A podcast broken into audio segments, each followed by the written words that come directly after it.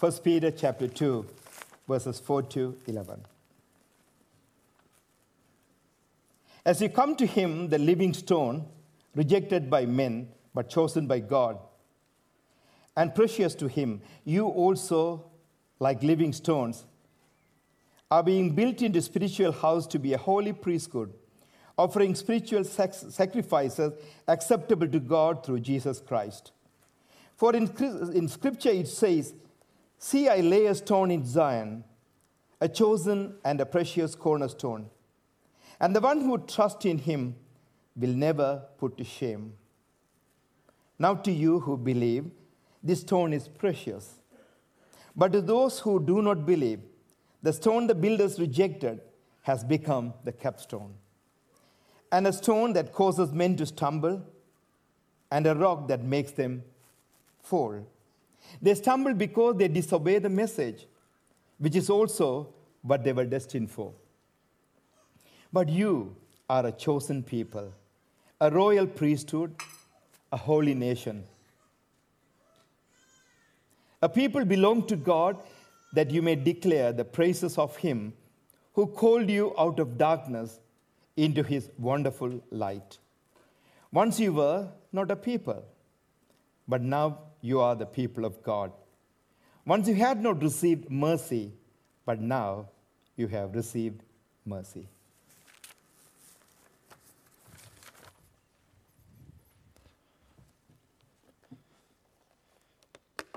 Keep your Bibles open there to, to 1 Peter chapter 2 as we're going to look through that today.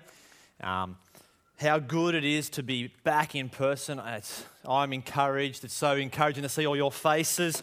Um, it was so good to have people sing to us, and I can't wait till we can sing together as well. So hopefully we're looking forward to that on, in December, where we'll be able to lift our voices together as well we're continuing our sermon series in the book of 1 Peter, li- um, strangers living in strange times, that we have a living hope. Let's ask God to help us now um, as we come to this passage. Let's pray.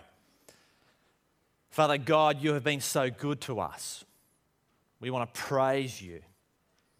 I want to praise you, the God, the Father of our Lord Jesus Christ. For in your great mercy, you have given us a living hope through the resurrection of Christ. Father, may that living hope be at the forefront of our mind. May it captivate, it, captivate us. May it be there. May we know who we are so that we don't build ourselves upon the wrong foundation. And we pray this in Jesus' name. Amen. I am. I am dot, dot, dot. Now, as I say that statement or that sentence, I am, how do you fill the rest of the sentence in? What would you say? I am a tradie, I am a mom, I am a dad, I'm a granddad, I'm a lawyer, I'm a banker, I'm a teenager. How would you fill that in?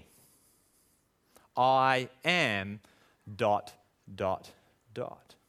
You know, as we have small chat with one another, as we get to know each other, we often ask defining questions. You know, that question of, What do you do, James? And you tell people what you do. I am is a, an identity statement of who you are. I am a mum, I am a dad. I'm, you know, I've got heaps of kids, I've got this, I am. And, and in that identity question, it's a, it's, a, it's a statement that we often define ourselves by. You know, I am a lawyer. It's the foundation on which you define your life. It's the foundation on which you build. If you're a teenager and you're doing the HSC, I'm a HSC student. That's in a way what you're defining who you are, is it's a foundation upon which you build. I am. It's an identity. It's, it defines you.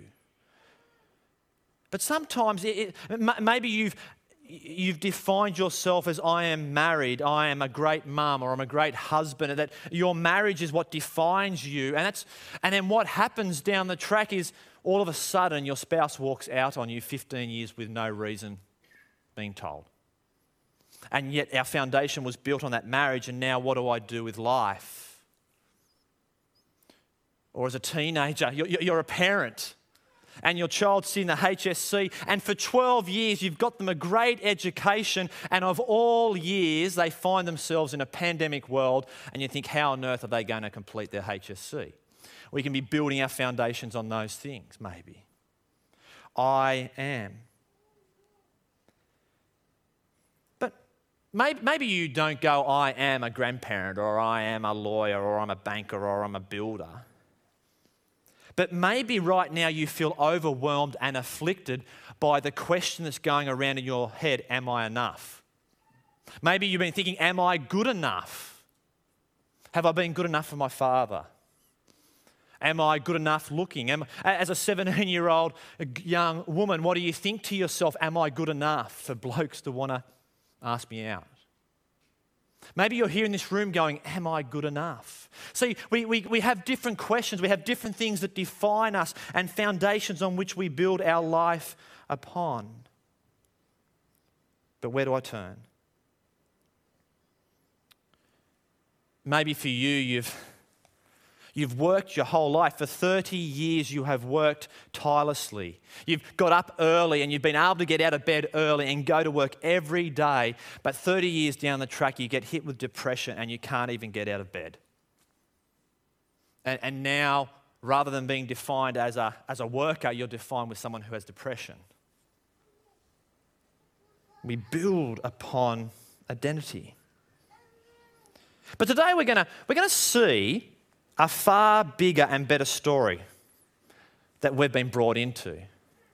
See, as real as it is that we go through suffering and trials, as real as it is that you are a builder, or as real as it is you're someone that's got depression, or as real as you might feel in your mind, I am not good enough, there is a far bigger story that each one of us who are in Jesus have been brought into. And that's what 1 Peter wants to do. He's writing to people who are marginalized, Christians who no longer maybe have their job, Christians who possibly have been moved from a city to another city and they, they don't know the language. They, they know that they stand out, they know that they're strangers. See, Peter's writing to churches in probably modern day Turkey. They're there, they're displaced. He calls them exiles, he calls them foreigners. And they're feeling it. But Peter writes because we forget who we are. We can let the wrong things define our identity. And so, as we seek to come out of lockdown, as we come out of lockdown, as we live as strangers in a strange world, what are we to remember? We're going to remember three things today. We're to remember three things as we come out. See, last week we saw that knowing the end of the story shapes how you act today. Knowing the end of the story shapes how you act today. And last week we saw that it's to be to, to, to have action, it's to be deliberate in, in, in learning about who God is. It's to be holy, which means to be set apart. And we're to crave the holiness of God. And as we do that, guess what's going to happen? Our life's going to change. We're going to sort of stand out. We're going to be different to those around us. And as we feel that pressure, guess what pressure we're going to have? We're going to have the pressure of wanting to go back and define ourselves by different foundations. As we come out of lockdown, what are we to remember? Well, there's three things Jesus is the living stone. Jesus' story is our story, and Jesus is the one we proclaim. But firstly, we're going to see that Jesus is the living stone. Jesus' identity is our identity. And why do we need to remember this? Because we will receive pushback as followers of Jesus. As we face rejection, as you face that, we will be overwhelmed by the voices that we listen to that will try and tell us how to define our actions. See, if you're a builder, that, that's the foundation. That will define how you act. But there's two foundations there's a living one and there's a dead one. So there's two lots of rocks. There's all those other things like I'm a, I, I'm a dad, I'm a mum, I'm a school teacher, I'm a teenager. They're things that we can build our foundation on. They're rocks, or there's another rock, there's another foundation. So we can build on the rock of a strong family. We can build on the rock of a good education. We can build on the rock of being a great teenager who looks wonderful or has great photos on Instagram. We can build on that. Or there's the living rock. Did you notice that in verse 4? As you come to Jesus, the living stone. That's pretty amazing because I don't, when I look at stones, they're dead, right? They, they don't have, I got a hammer out, I'll smash them, they're hard, they're rock, but they're dead. But he says, when you come to Jesus, he's alive. He's an alive, it's a living. Wow. So all those other rocks and foundations are dead. But what's going on? Well, keep, keep reading. As you come to Jesus, the living stone, now this stone's alive, and yet people reject it. It's rejected by humans, but look how precious it is to God. It's cho- he's chosen and precious to God. As the world rejects Jesus, however, Jesus is precious and chosen by God. Jump down to verse 6. See, I lay a stone in Zion, a chosen and precious cornerstone. And the one who trusts in him will never be put to shame. What's going on here with this idea of stones and cornerstone? Well, it's foundation. I, I love watching um, The Block. I like, I, watch, I like building shows. I like Selling Houses Australia. But my favourite show I love to watch is Grand Designs. It's on ABC. Don't know if you've watched it, but Grand Designs. I just, I love the 50 minutes of just watching how people envisage this building and how it comes to life. And at the end of the show, there is this grand, spectacular, beautiful building. But to get to that building, oh, it, it, there's this exciting moment in the show. Now, to get to that building, you've got the moments where the architects have designed the building. Here is the plan, it's all laid out. But there's this amazing moment when they pour the first foundation. They dig a hole. They put reo in and they pour that concrete, the first part of the foundation, and it's this amazing moment because it's from that foundation the rest of this grand design will come into being. See, in, in the ancient world, stonemasons who built buildings would they'd come to a, a pile of stones to build a building and they would go through every stone trying to find the perfect stone. See, the idea in the ancient world was they'd find a stone that was perfect and just right with the right angles and the right design to be the first stone that they would lay as a foundation for that building. And it was from that point that that building would grow. They would find that perfect stone. And here, Jesus is that cornerstone. But it's more than that. See, this cornerstone is rejected and despised. See, there's so much Old Testament imagery here. See, there was a plan before Jesus came, there was always plan A. And see, Israel, Israel found themselves exiled. These are God's people in the Old Testament. They found themselves away from God's temple. They found themselves in Babylon away from God. And in Isaiah, it says in Isaiah 28, verse 16, it talks about a cornerstone. Now, the Jews and the Israelites knew that one day a King David, another David, would come who would be that cornerstone. And who is it? It's Jesus. And Jesus turns up. And what do the Jews do? They reject him, they despise him. They're waiting for the cornerstone and he turns up right in front of them, but they reject him. Even though the world rejects Jesus, he is precious and chosen by God. And there is implications here for that. Because see, Jesus says in John chapter 2, as he clears the temple out, he says, This building will be destroyed, and in three days it will be rebuilt. See, what Jesus is saying, he says, I'm the cornerstone, and there's going to be a new temple. But it's not going to be a temple made of physical stone.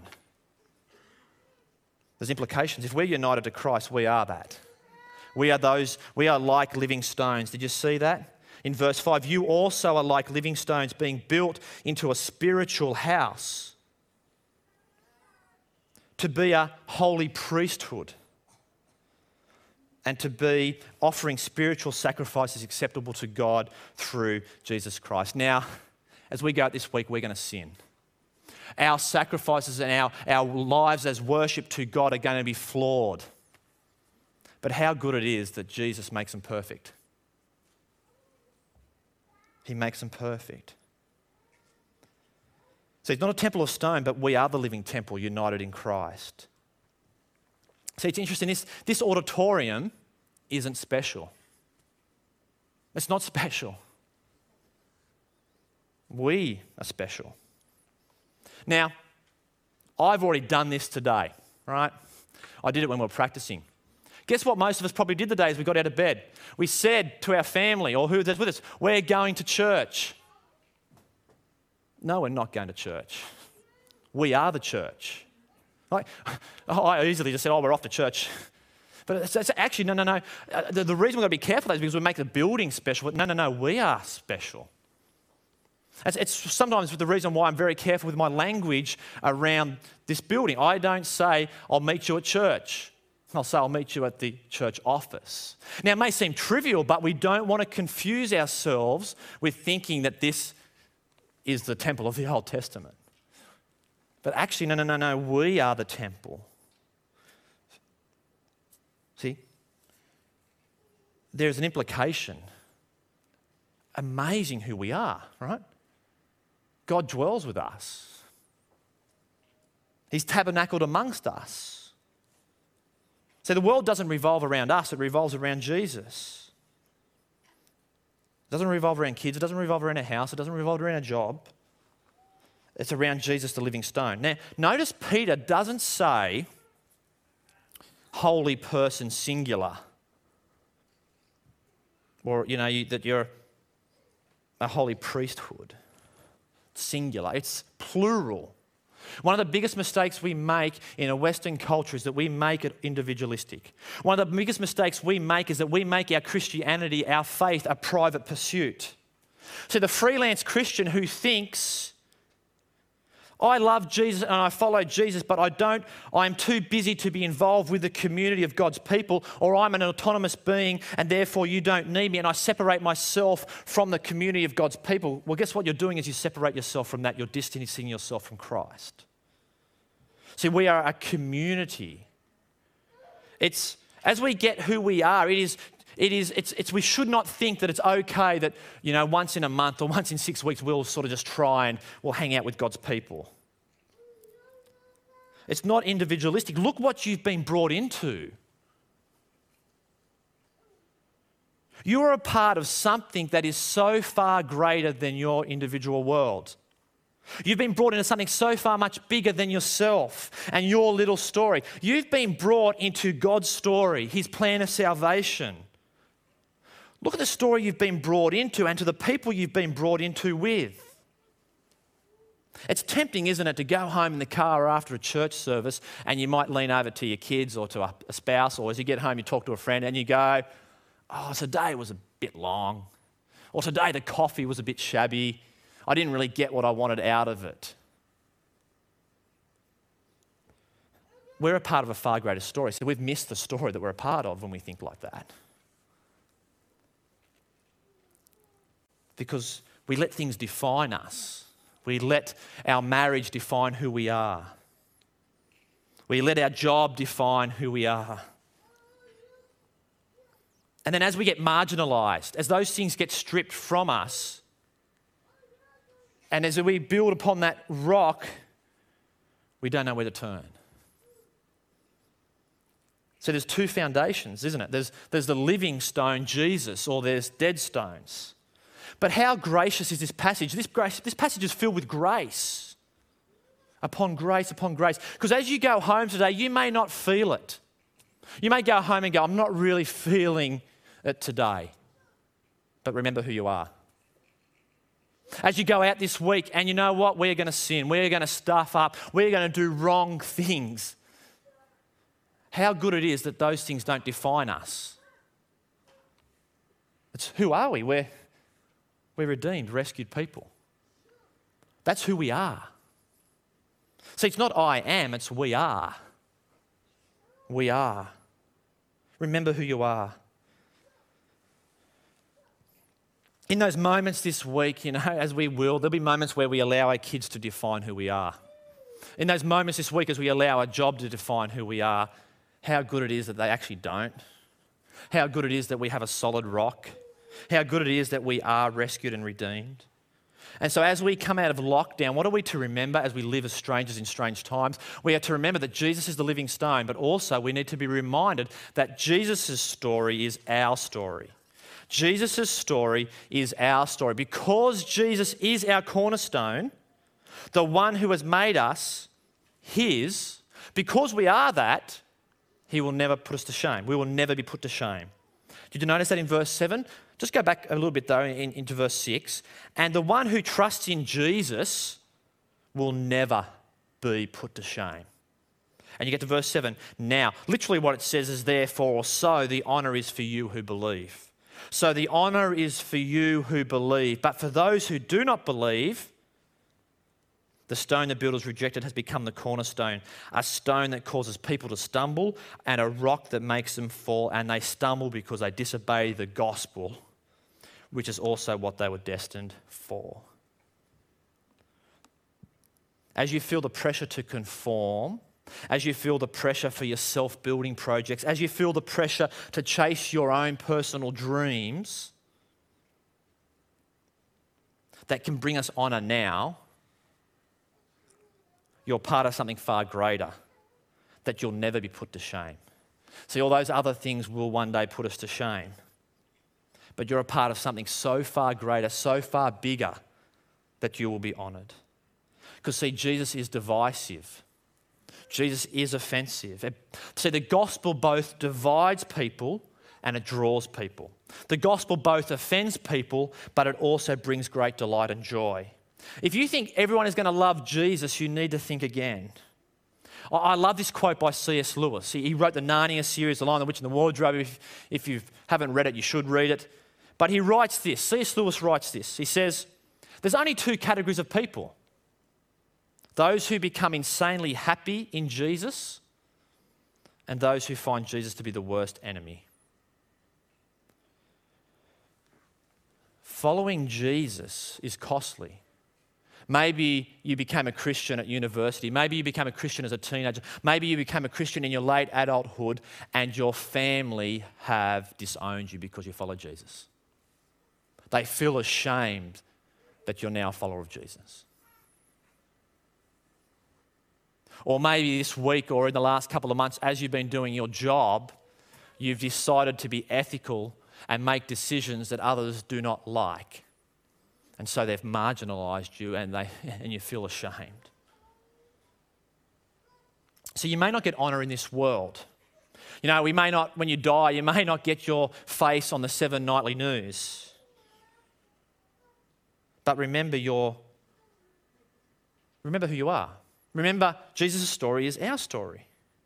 We shared Jesus' path on earth. We're going to share his path. And what was Jesus' path? He was despised, rejected, mocked, People stumbled over him, and he was crucified on a cross and he was buried.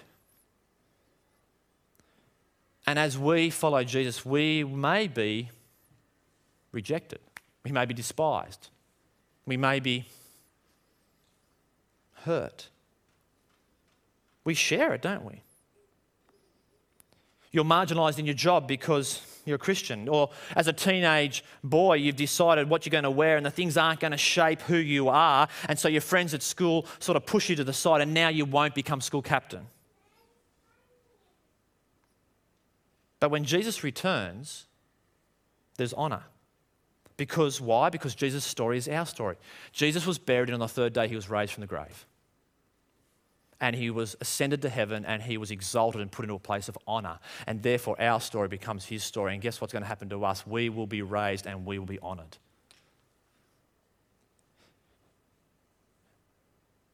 And why might we be dishonored and shamed in this world? Because Jesus is a stumbling block.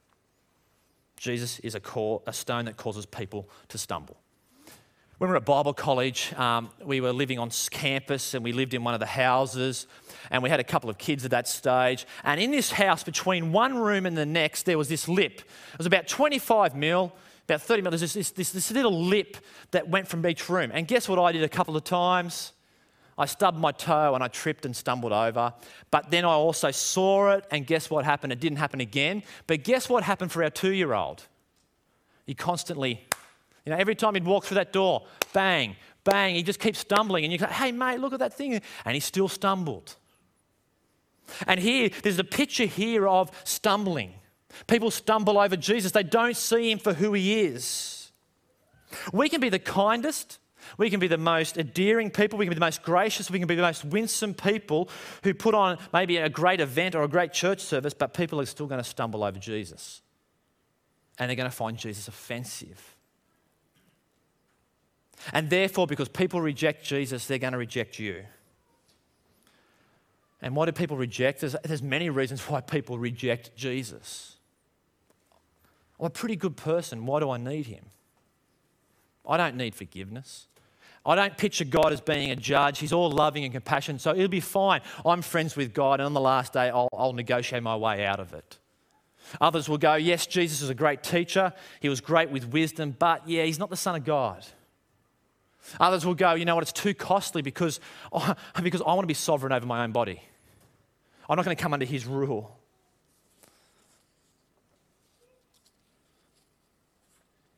I don't want him to be king of my life.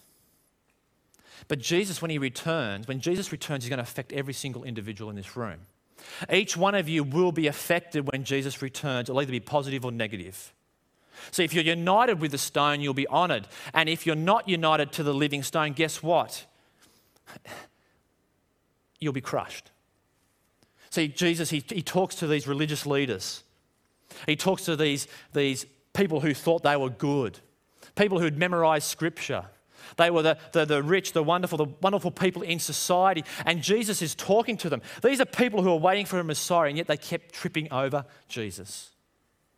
They didn't want to listen to Jesus. And Jesus in Matthew chapter 21, he basically says to them, The reality is, yes, you are tripping over me now. You're stumbling over who I am now.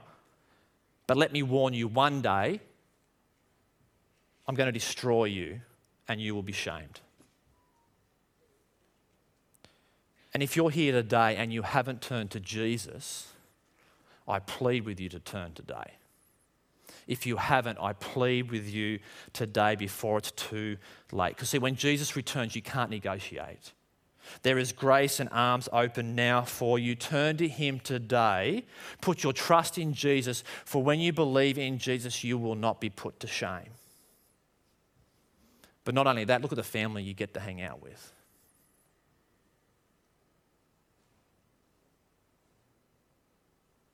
People are going to trip over Jesus now but he's coming back. See, Jesus' story is our story. I, um, I found this, this, this, this passage from Charles Spurgeon, right? Charles Spurgeon was a preacher in the 19th century, and he says this. He said this in 1856. He said, He who would place himself in front of a fast moving railway car will be crushed and would be just as foolish as you who are opposing the gospel. If the gospel is true, remember that truth is mighty and must prevail. Who are you to attempt to stand against it? You will be crushed. But let me tell you, when the railway car runs over you, the wheel will not be raised even an inch by your size. For what are you? A tiny gnat, a creeping worm, which that wheel will crush to less than nothing and not leave you even a name as having ever been an opponent of the gospel. Let all the infidels in the world know assured, assuredly that the gospel will win its way. Whatever they may do, poor creatures, their efforts to oppose the gospel are not even worthy of our notice. And we need not fear that they can stop the truth. They are like a gnat who thinks he can quench the sun. Go, tiny insect, and do it if you can. You'll only burn your wings and die. Likewise, there may be a fly who thinks it could drink the ocean dry. Drink the ocean dry if you can. More likely, you will sink in it and it will drink you. See, what he's saying is the gospel has power, and it's not going to stop. Jesus' story is our story. And as we come out of lockdown, what are we to remember as we live as strangers in strange times? Well, we also to remember that Jesus is the one we proclaim. Jesus is the one whom we proclaim. We live in a world of advertising. We live in a world that says you do not have enough. You could have this. We live in a world that wants to define who you are. But Jesus is the one we proclaim. Have a look there at verse 9. In contrast to those who stumble, but you are, that's plural, that's a plural you. You are a chosen people, a royal priesthood, a holy nation, God's special possession, that you may declare the praises of him who called you out of darkness into his wonderful light. Once you were not a people, but now you are the people of God. Once you had received mercy, but now you have received mercy. This is language that's intimate. It's intimate language. It's relationship language. It's the people of God. We're in together with this. We are together. And the basis of all of this is what God has done through Jesus. The basis of why we are chosen, the basis of the royal priesthood, the reason we're a holy nation, it's God. We have done nothing for it. It is all about Jesus. And as we think about chosen people, as we think about royal priesthood, it's maybe hard for us to picture, but it's language of the Old Testament. It's imagery that was talked about the people of God. See, God, He reached down and He rescued His people out of Egypt. He rescued them. He reached down his hand and he rescued these people. And in the wilderness, he gave them these names. But then also in Isaiah, also in the book of Isaiah, he gives the name chosen to them. He writes to people who are in the wilderness. They're not living in the promised land, they're living as exiles, they're living as strangers. And in Isaiah chapter 43, he, he reminds these people who are going through suffering, who feel like they're strangers, he says, Remember, you're chosen. Remember your identity. See, that's what it means to be chosen people. It's, it's, it's, look who you are, you're mine. But not only are you a chosen people, but you're this royal priesthood. Now, priesthood, priests, their role was to represent God to the people, and their role was to represent people to God. Now, in, the, in, Israel, they were meant to be priests who represented, you know, Israel meant to be a light to the nations to display God. But here it's, he's calling us. See, this language is given to Israel, but now it's, he, he's laying it on us. You're a royal priesthood. Right? It's not just any priesthood, it's royal. Right? It's royal status. Now, I, I easily link over that, but it's, it's like royal status. Now, you know, we've got, I think it's, it's Prince William, isn't it? It's Prince William and Kate. They're royal, aren't they? right? They dress well. Kate's very royal. Prince William, he's very royal. Like they've, you know, they've got royal status. It's like, wow, pretty cool. Now, now, you may not be a Prince William fan, but you might be a Prince Harry fan, right? And Meghan Markle, you might be on their side and you go, man, they've got royal status, you know? Like, look at the way Harry dresses. He's got style if only I could be like Meghan and, and just be so suave and speak out. You know, like, you know, you, you might be the Prince, you know, Prince Harry and Prince Meghan, and then, you know, I don't know what camp you're on, but hey, they're royal. But that's nothing. We have royal status. We have royal status of the King of the universe. The God who created the heavens has said, You're mine. We have royal status. Look who we are. If you look to the, the, the Prince of England, they have nothing compared to what we have. We are royalty. We are royalty. But we're also a holy nation, we're set apart. But we're also God's special possession. We're special to Him. He owns us. Do you notice that God doesn't define you by your job? He doesn't define you by your family. He doesn't define you by your education, your kids, your looks, how does he define you? You are. You are chosen, you are royal, you're special. See, once you were in the darkness, but now you're in the light. Once you were alone, but now you're in the family. Once you were stumbling, but now you've received mercy. Look who you are. Your identity is bound to Christ. Maybe you're here and you're 60 and you're on the pension and life has just turned sour for you. It's gone south. Everything's gone wrong in the world for you. And God says to you, He says, You're mine. You've been married for 20 years and now it's, it's ruined. God says, You're mine. You know, you may not complete the HSC, but God says you're mine. You may be a single mother, and God says you're mine. You're mine. You're mine. It's like, you are mine. The God of the universe says, You are mine. And so, therefore, what are we to do? We're to declare the praises of God, or we're to declare the excellencies of God. Now, that excellencies and that praises there, it's actually the language. What are we praising about? It's praising about the gospel. It's redemption. This is language. The context sets it for us. We praise God because of Jesus and what He's done to make us His. See, we're as a church, we're on mission. We are people who are on mission to declare and to tell people about Jesus. There's a reality of heaven and hell. This passage it points to it. There's a reality of heaven and hell. We have friends at the office, we have neighbors and friends at school, we have people we care for. And as they look to their kids for their foundation to define them, or as they look to these dead rocks, their jobs and their careers, they have no idea that there's a living stone, Jesus. See, we're meant to declare the praises of God. The church does not exist to fit your plans and your aspirations. The church exists to proclaim Christ. And his priority isn't proclaiming your name, but it's to have his name proclaimed and have his fame cover the whole universe. Our job is to proclaim the glory and the wonder of Jesus. Our purpose is to declare the character of God. See, as we meet uh, today together, we don't look that impressive. We may not look that good. To the world outside, we may not have everything. To the world outside, they may think shameful of us. Why would you do what you do? But we proclaim Christ. Why? Because the gospel brings life. Jesus takes dead people and he makes them alive. He takes people who are orphans and he makes them sons and daughters.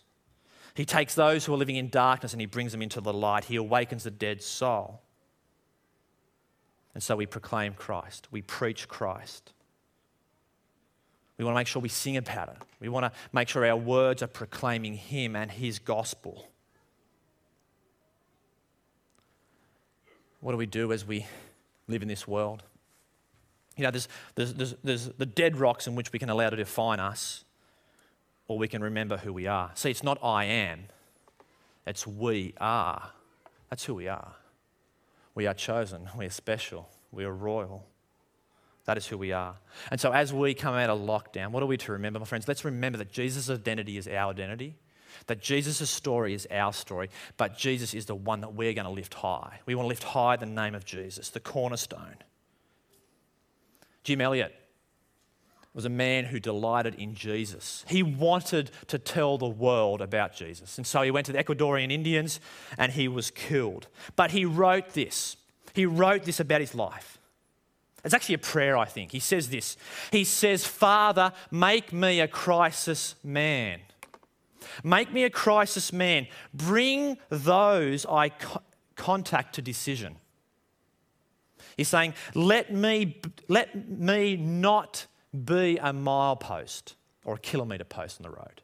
Don't let me be a, a kilometre post on a single road, but make me a fork that men and women must turn one way or the other on facing Christ in me. May people, as they walk through that door, as people encounter us, may they encounter Jesus. May, that, may we be that fork that they must turn one way or another. Let's make sure we proclaim Jesus. Let's remember who we are, because the more we delve into who we are, the more it shapes how we delight in Him. Let's pray.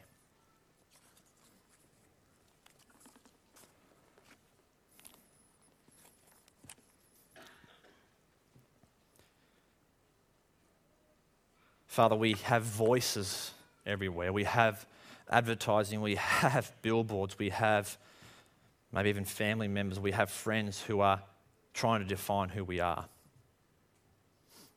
who are telling us that we don't have enough, or that we are not good enough.